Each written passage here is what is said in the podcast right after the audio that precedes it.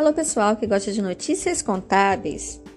A Receita Federal começou a notificar as empresas após identificar divergências entre a entrega da SCF, a escrituração contábil fiscal, em relação à movimentação bancária desses contribuintes.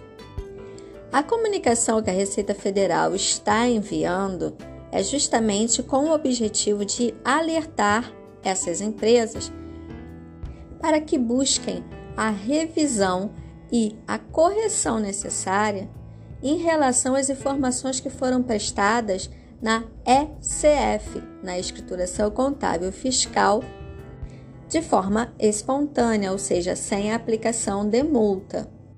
A Receita Federal cruzou os dados das receitas informadas na ECF, na Escrituração Contábil Fiscal das Empresas, com as informações repassadas pelos bancos e instituições financeiras.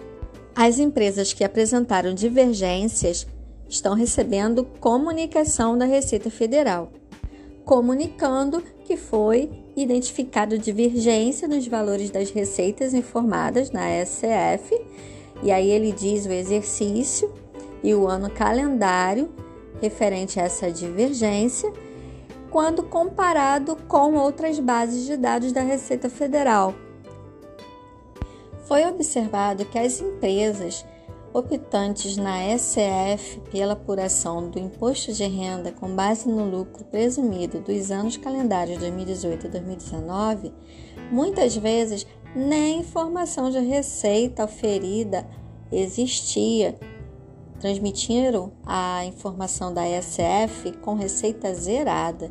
Porém, ao contrário do que informaram, no banco de dados da Receita Federal constam informações econômicas e fiscais que indicam a existência de rendimentos tributáveis para os referidos períodos conforme as seguintes bases: a nota fiscal eletrônica, a e-financeira, que é a movimentação financeira, a DIF, que são pagamentos recebidos, a DECRED, que são vendas por cartão de crédito, a ECD, EFD, contribuições de escrituração de operações de venda, e a EFD ICMS-PI, que é a escrituração de operações de vendas.